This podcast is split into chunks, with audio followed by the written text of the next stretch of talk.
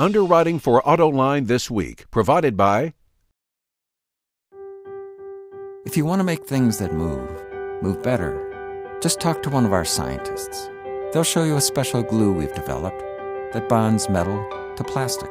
And that makes the things you're trying to move lighter. The less weight, the less energy. And what you save can be used for speed, for efficiency, or just for fun. This is the Human Element at work. Dow. From the Autoline Studios, here is your host, John McElroy. I want to thank you all for joining us on Autoline this week, where the discussion today is going to be all about climate change as it impacts the automotive industry. Is the industry doing enough? Can it even do more? We've got a very interesting author joining us today. The author of the book, Driving the Future, written by Margot Oge. And Margot, in case you don't know her, has got quite the pedigree background. She's a former director of the Office of Air and Quality at the Environmental Protection Agency. She's a board member of the National Academy of Sciences and on the International Council for Clean Transportation. And Margot, I want to thank you for joining us on Autoline this week. Nice seeing you, John. I used to see John at the Washington uh, Auto Show every year. Yes, you did. And I miss you, so it's good to be back. It's great to have you here in in Detroit. The with us. yes. Also joining us today are Frank Markus with Motor Trend, and Frank's great having you back on the show. Always too. a blast. So, Margot, let, us start out. You, your, your, book is very interesting, by the way. I, I would even recommend it for climate skeptics because you lay out the whole history of how this whole climate change debate came about, going back well over 100 years. I found that fascinating. But my question is you were at the EPA, you, you helped uh, enact a whole lot of uh, regulations there. Is the industry making progress? I mean, we, we all hear that it needs to do more, but yeah, when you yeah. turn around and look back at where we've come from, what can you say that we've really yeah, accomplished so far? Well, first of all, um, just, just imagine that for the last three decades, uh, there has been a lot of effort to throw doubt about the science of climate change and to throw a lot of scare tactics to scare the public about the cost of acting to reduce the impacts of climate change.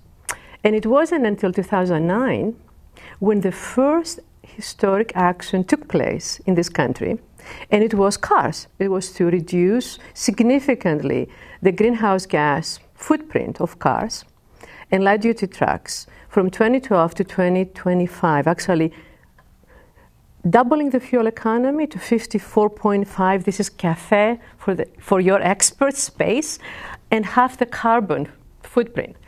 And it happened because the willingness of the car industry to step forward, no other industry has done that yet, by the way, and have a historic agreement with the White House, two federal agencies, EPA and the Department of Transportation, and the state of California, that some of us think it's another country. So to answer your question in a long way, yes, the industry is making huge efforts, and we're seeing it today. Um, I just turned my, my, my first Volt, and I got my second Volt. Uh, a fantastic car, I recommend it to everybody. But I checked my odometer to see what I had done. 42 months I have been driving it, 200 miles per gallon. An extraordinary vehicle. Uh, and, and I don't have to tell you when you walk to the, to, to the dealers what you can see today. You know, more efficient gasoline engines. Uh, there are 67 alternative powertrain models in the market today. Uh, electric cars, uh, the industry uh, is doing a lot, and the consumer is responding. So it's all good up to now. Uh, were you ever hopeful that in addition to the coordination with the industry and so forth, you might have a little help on the customer pull side with increased gas taxes or things like that, which have been so effective in Europe at getting driving fuel economy demand. So you're absolutely right. When you go to Europe, there are all kinds of taxation schemes and also incentives uh, for uh, the consumer to drive more efficient car, i.e., diesel very often, or a smaller engine that is less polluting. Uh, you know, this is my adopted country, uh, but I have lived in Washington for 32 years. actually 34. Worked for 32 years in the government, 34 years. And the idea of raising gasoline taxes uh, for the representatives, congressional representatives, it is a political suicide. But you're absolutely right that, you know, with, I mean, we're seeing the consumers responding uh, to purchasing more fuel efficient vehicles when gasoline price, prices increasing. But I'm not optimistic uh, that the U.S. Uh, is going to increase the gasoline taxes at the national level. Now, at the state level, it's a whole different story. Margot, what do you think is going to happen, though? Because, uh, as you noted, there's all kinds of alternative powertrains out there hybrids, plug ins, electric cars, even a little bit of fuel cells yeah, out yeah. there right now. But the public has not bought these things the way that some others thought they would if you look back five years ago, what the predictions would be. Yeah, and it's a global issue, it's not just in the United States. How is the automotive industry going to hit the goals that regulators yeah, like yourself yeah. has set for it yeah. if the public's not going along and buying these cars in the necessary numbers? So, first of all, let me say that the race for more fuel efficient and, and greener cars is not just a US race, you know, it's across the planet. And these days we're not talking about, well, let's uh, regulate fuel efficiency just because of energy security issues. We're doing it for climate change uh, because we should be thinking of a planet that has zero carbon, zero fossil fuels. And that should be the goal. Uh, but also, we're doing it because, I mean, your best way of keeping gasoline prices low is, is less demand. Uh, gasoline is the only product that I can think of where there is monopoly in the transportation sector. Okay, when gasoline prices are high, guess what happens? Everybody suffers because you cannot go somewhere else. Uh, when you don't like Coca Cola because it's more expensive, I mean, you go to Pepsi. Uh, and the CEO of Pepsi is a good friend of mine, so I do drink Pepsi. But, you know, you have choices as a consumer. When it comes to transportation, you know, over 90% of the, of the energy sources we're using is gasoline. So, so to the consumers, what I say is let's keep the gasoline prices down by having less demand of gasoline.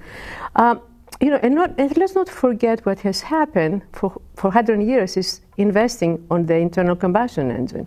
And today, I mean, if you look at cars today, the companies are even doing better than the rules require them. I mean, 2014, the cars were sold 34% of them met the 2016 or 2017, you know, CAFE standards. Uh, and another thing that we need to remember is that the 2025 standard is 97% of the actions that will take place is all based on the internal combustion engine. We, we assume in government 1 to 3% only of strong hybrids and electric cars. So it's re- I mean that tells you how much room exists for having more efficient uh, internal combustion engine, smaller engines, turbocharging, lighter weight materials, and this is all that what we're seeing today. It just it seems to me though that the, the, the gas price, as you say, yeah. we keep the price low by reducing the demand yeah. or whatever. That stifles the the uh, evolution of other uh, you know cellulosic ethanol and all these things that are pretty profitable at $100 a, gal- a barrel oil but they're terrible at yeah, 50. Yeah, yeah. And so, are we sort of, you know, cutting the the, the development of this the one side by keeping the, the fuel so low? Yeah. So, so I mean, I, and I, we can have a whole discussion on cellulosics because I manage the Renewable Fuel Center program for the agency. Uh, the experts that I have discussed gasoline price. By the way, I'm not an oil expert. Uh, but if you look at the history of gasoline prices and you look what is happening today, one has to believe that this is a temporary situation. You know, maybe 2015 we're going to see low gasoline prices, but 2016, 2017, that's not going to be the case. So we need to look at this on a long-term basis. This is not uh, a year increment. We're going to look at this year. The gasoline prices are low. We're going to you know, relax the standards, for example. We're not going to invest in advanced technologies because both of you know that investing in advanced technologies is a long effort. It's not one year effort or two years effort. Uh, and I think of the EV1. If we Just imagine what would have happened today, and, and some of the GM colleagues are saying the same thing. If we had not stopped EV1, where would this country be?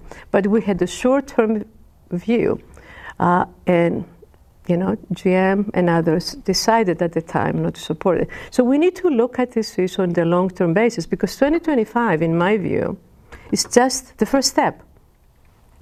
And if we are to address climate change, if we address air pollution, mega, the growth of megacities, you need to move beyond 2025. You both raised the, the topic, cellulosic ethanol. Okay. I've been waiting for this to happen in a big way because, as you point out in your book, Margot, the fastest way to reduce carbon dioxide output is reduce the amount of carbon in the Yeah. fuel. Cellulosic ethanol, one of the ways to do that. There's a lot that's been ri- written negatively about corn based ethanol. Cellulosic is, you know, w- we can make that from garbage. And I've always said if America can make fuel out of garbage, we're going to be number one for a long time to come. But it's never happened, or it's not happened in the volume that everybody Yeah, was talking yeah. about. I mean, if you go back Yeah. six, seven years ago, we thought we'd have a lot more cellulosic ethanol. Yeah. What's the holdup? Yeah. So, so that's a very good. That's a very good uh, question, John. Um, what happened in 2007 when Congress passed the 2007 Energy Act, and President Bush signed it into law? The the Congress vision uh, a pretty aggressive penetration of cellulosic fuels, and they, you know, I believe that a year ago the level was like a billion gallons, and I don't believe we had any commercial uh, cellulosic. I think this may be the first year there's going to be maybe 30 million gallons, a very small volume. So the, con- the Congress thought that the innovation is going to happen sooner than it happened. Uh, I am a pretty big uh, supporter of cellulosics. I think it's a matter of time and also funding. Funding, because many companies have gone under both government funding and private sector funding to continue to see the growth of cellulosic. Because at the end of the day, yes, you can make ethanol from corn in a way that is sus- more sustainable. You can use natural gas or alternative means of, uh, of energy to produce ethanol. But your best way for low carbon fuels is to have a feedstock that doesn't compi- compete with food, which is you know the cellulosic feedstocks. So I believe that, that we're going to see uh, the growth of the cellulosic industry, but not as fast as Congress anticipated, because it wasn't you know it wasn't fair to assume that the law passed in 2007. You know, by three, four years, you're going to have a billion gallons of an industry that was not existing. Well, They were leaving to the free market. Yeah. And, and the free market can't break lignin down into sugar, uh, you know, at $100, you know, at, at Yeah. $50 oil Yeah. competitively. It's too expensive. And I, that's why I think the root of all of our problems is still, you know, we need a cost, a, a price floor or something like that, or a price, you know, it, it, it, no matter what the world price of oil does, we're not going to, you know, get it for less than this. Wouldn't that be not a, quite a tax? You know, because if it goes back up naturally, then there's, it goes away. I mean, Well, let me say, I, I believe that the, one of the big issues, and now that I'm away from the outside of the government, I can say this. I have freedom. And I'm Mar- citizen Margot, as I tell people. But you know, when you look at the Clean Air Act um, back in the 70s, it's a fantastic law because it's a technology forcing, you know, but it doesn't dictate the industry how to get there. You know, for example, we told the industry for you know for, for the diesel uh, the, the first diesel regulation major regulation we did for 2007, you have to reduce diesel emissions. NOx emissions in particular by 90% under the Clean Air Act. We're going to give you lead time because that's what the statute requires, give industry lead time.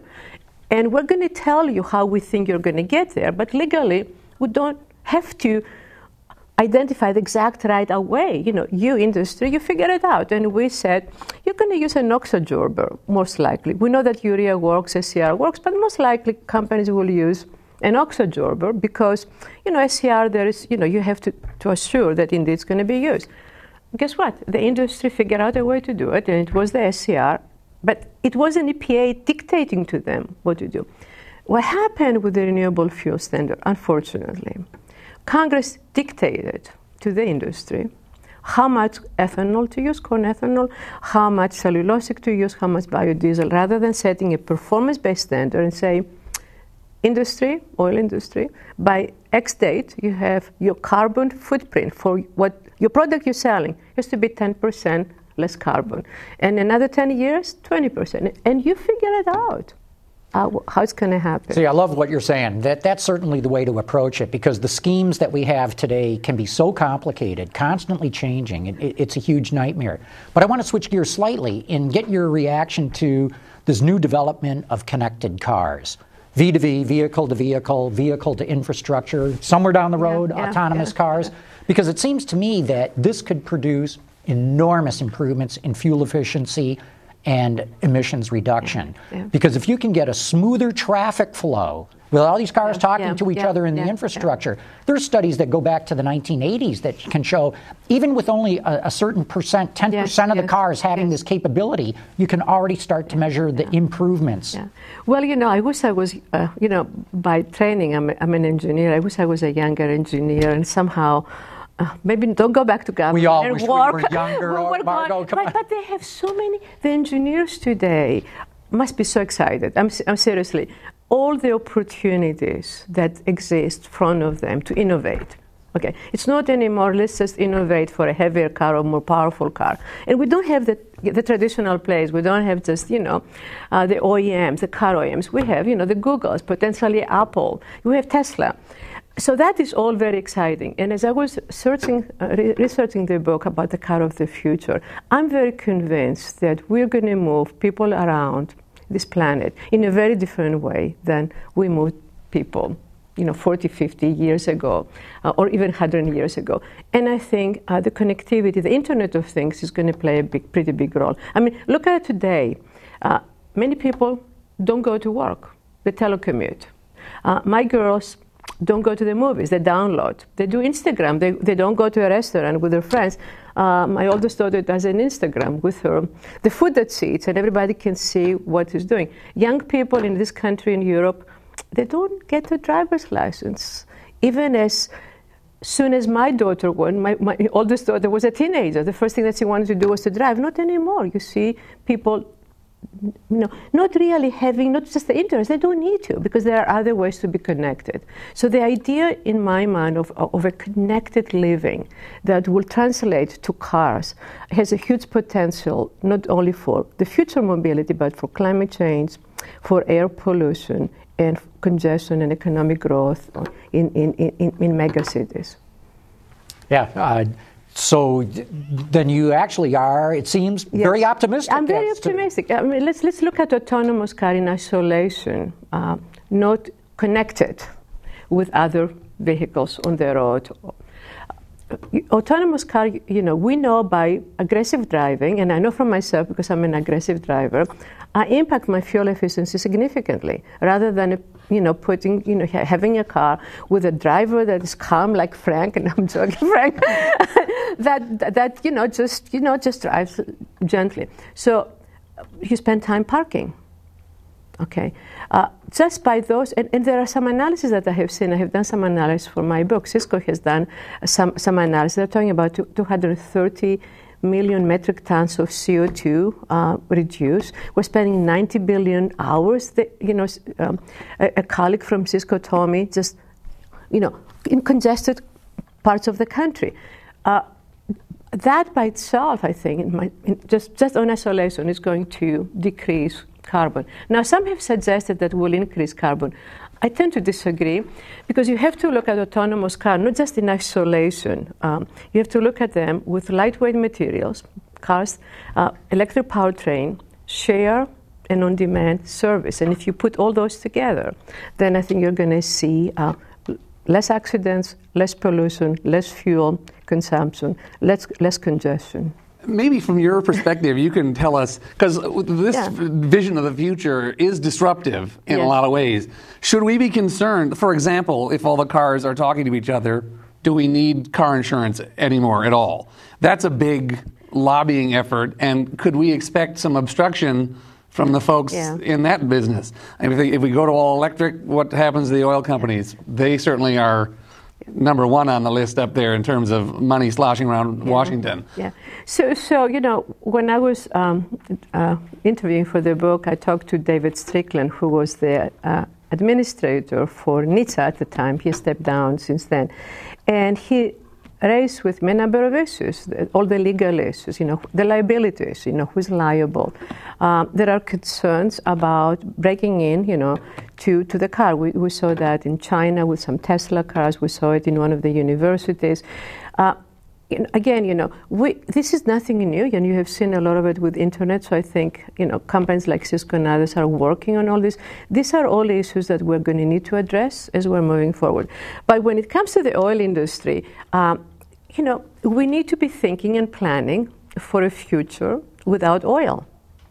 Uh, and I remember, uh, and, and I have the story here in my book, I was telling John earlier, um, I had a discussion with um, um, one of the senior managers at the Koch brothers. Uh, as- you know, a, a- a gentleman that I had worked with a number of years um, uh, addressing uh, the air, the, the quality of the fuel, you know, reducing sulfur, reducing benzene, and so forth. Uh, and we had very good working relationship with these guys, but they were not supporting what I call the tier three uh, eventually program that the agency supported. And what he said to me is, you know, Margaret, it's not about the tier three; it's what you guys are doing with the greenhouse gas standards. And all of a sudden, it occurred to me, you know, we're not talking to the oil industry anymore about making their product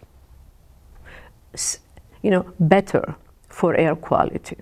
Okay, we're talking to the oil industry that eventually, if we believe as as the, the scientific community believes, and there are a few skeptics out there, but there is a consensus that climate change happens because of burning fossil fuel and building greenhouse gases in the atmosphere. We must not overnight get away from burning fossil fuel like coal and oil.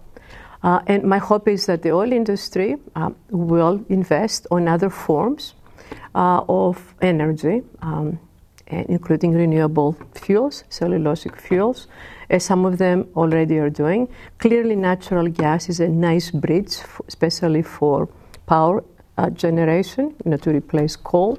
But the vision that all of us should have is an economy and without oil. Or at least oil for fuel. There's plenty of other uses for oils other too, lubricants, lubricants, feedstocks, and a number fuel, of exactly, other things. Exactly. But you say I'm taking we're energy, not going to burn energy. it. Yes, burn it, burn it. Yeah. Uh, yeah. we're, we're getting down towards the end here, Margot. What, what I'm curious is you, you were at the EPA, you helped set these standards uh, for CAFE, corporate average fuel economy. As you noted, some automakers are ahead of the standard right now, but as you know too, in 2018, it does the hockey stick, Yeah. and uh, the standards start to get a lot tougher. There is a midterm review then to see is the industry able to keep up? Is, is the public keeping up? What's your sense of what's going to happen? Mm-hmm. Uh, I agree with you. I think oil prices will go up, but I've seen several studies that say it's probably going to settle in at around 80 to 85 dollars a barrel. Toyota has told me that if gasoline is anywhere near $3 a gallon in the United States by 2018, it cannot meet the standard. This is Toyota, the king of hybrids Yeah. and plug-ins. Yeah, yeah. So, what, what's your sense? What is going to happen with the midterm review? Well, first of all, uh, I'm not at the agency anymore, but um, just, to correct you a tiny bit. So, what's the midterm, The purpose of the midterm review is to look at the standards after 2021. So, the standards from 2012 to 2021 are set in place. So, the review will be for 2022 to 2025 you know, for both cars and light duty trucks. And the agencies uh, have to evaluate all the assumptions that went into the standards. The, the standards are technology forcing, uh, and the benefits of the standards um, are significant. You know, 1.7 trillion dollars fuel savings and carbon savings. So the agencies are going to have to make a decision. Uh, I strongly believe that the standards will not change. But what if the, the No, no, let, let, let me, okay. let, me, let, let me make it clear. Uh, the standards will not change. What potentially will happen as a result of, you know, if, if gasoline price, prices stay low, which I don't believe will be uh, something that we're going to see beyond 2015, you know, time frame. But let's assume that the gasoline prices stay low for three years. You're going to see, as we're seeing now, people buying more trucks, but those trucks will be cleaner. So at the end of the day, we may not have the 54.5 standard met because we may have more trucks in the market than cars, but overall, we're going to still be saving oil and we're going to still be reducing the carbon pollution.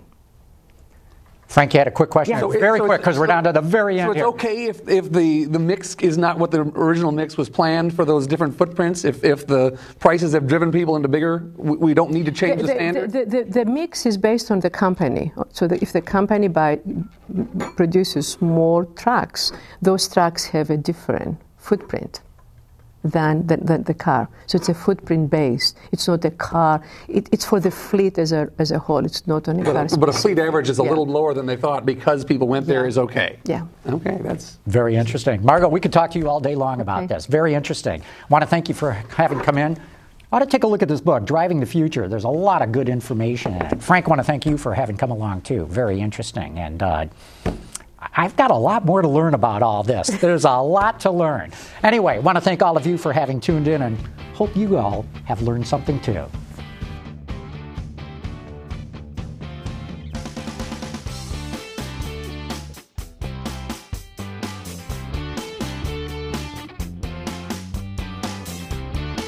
Underwriting for Autoline this week has been provided by when it comes to meeting global mandates for fuel economy, Dow Automotive Systems is leading the way. We're the only supplier offering lightweighting capability supported by epoxy resin systems, structural, aluminum, and composite bonding adhesives, acoustical foam technologies, and carbon fiber systems that, when combined, work together as a complete solution. And our award winning lightweight bonding solutions can be found in many vehicles on the road today. Affordable solutions from Dow Automotive Systems.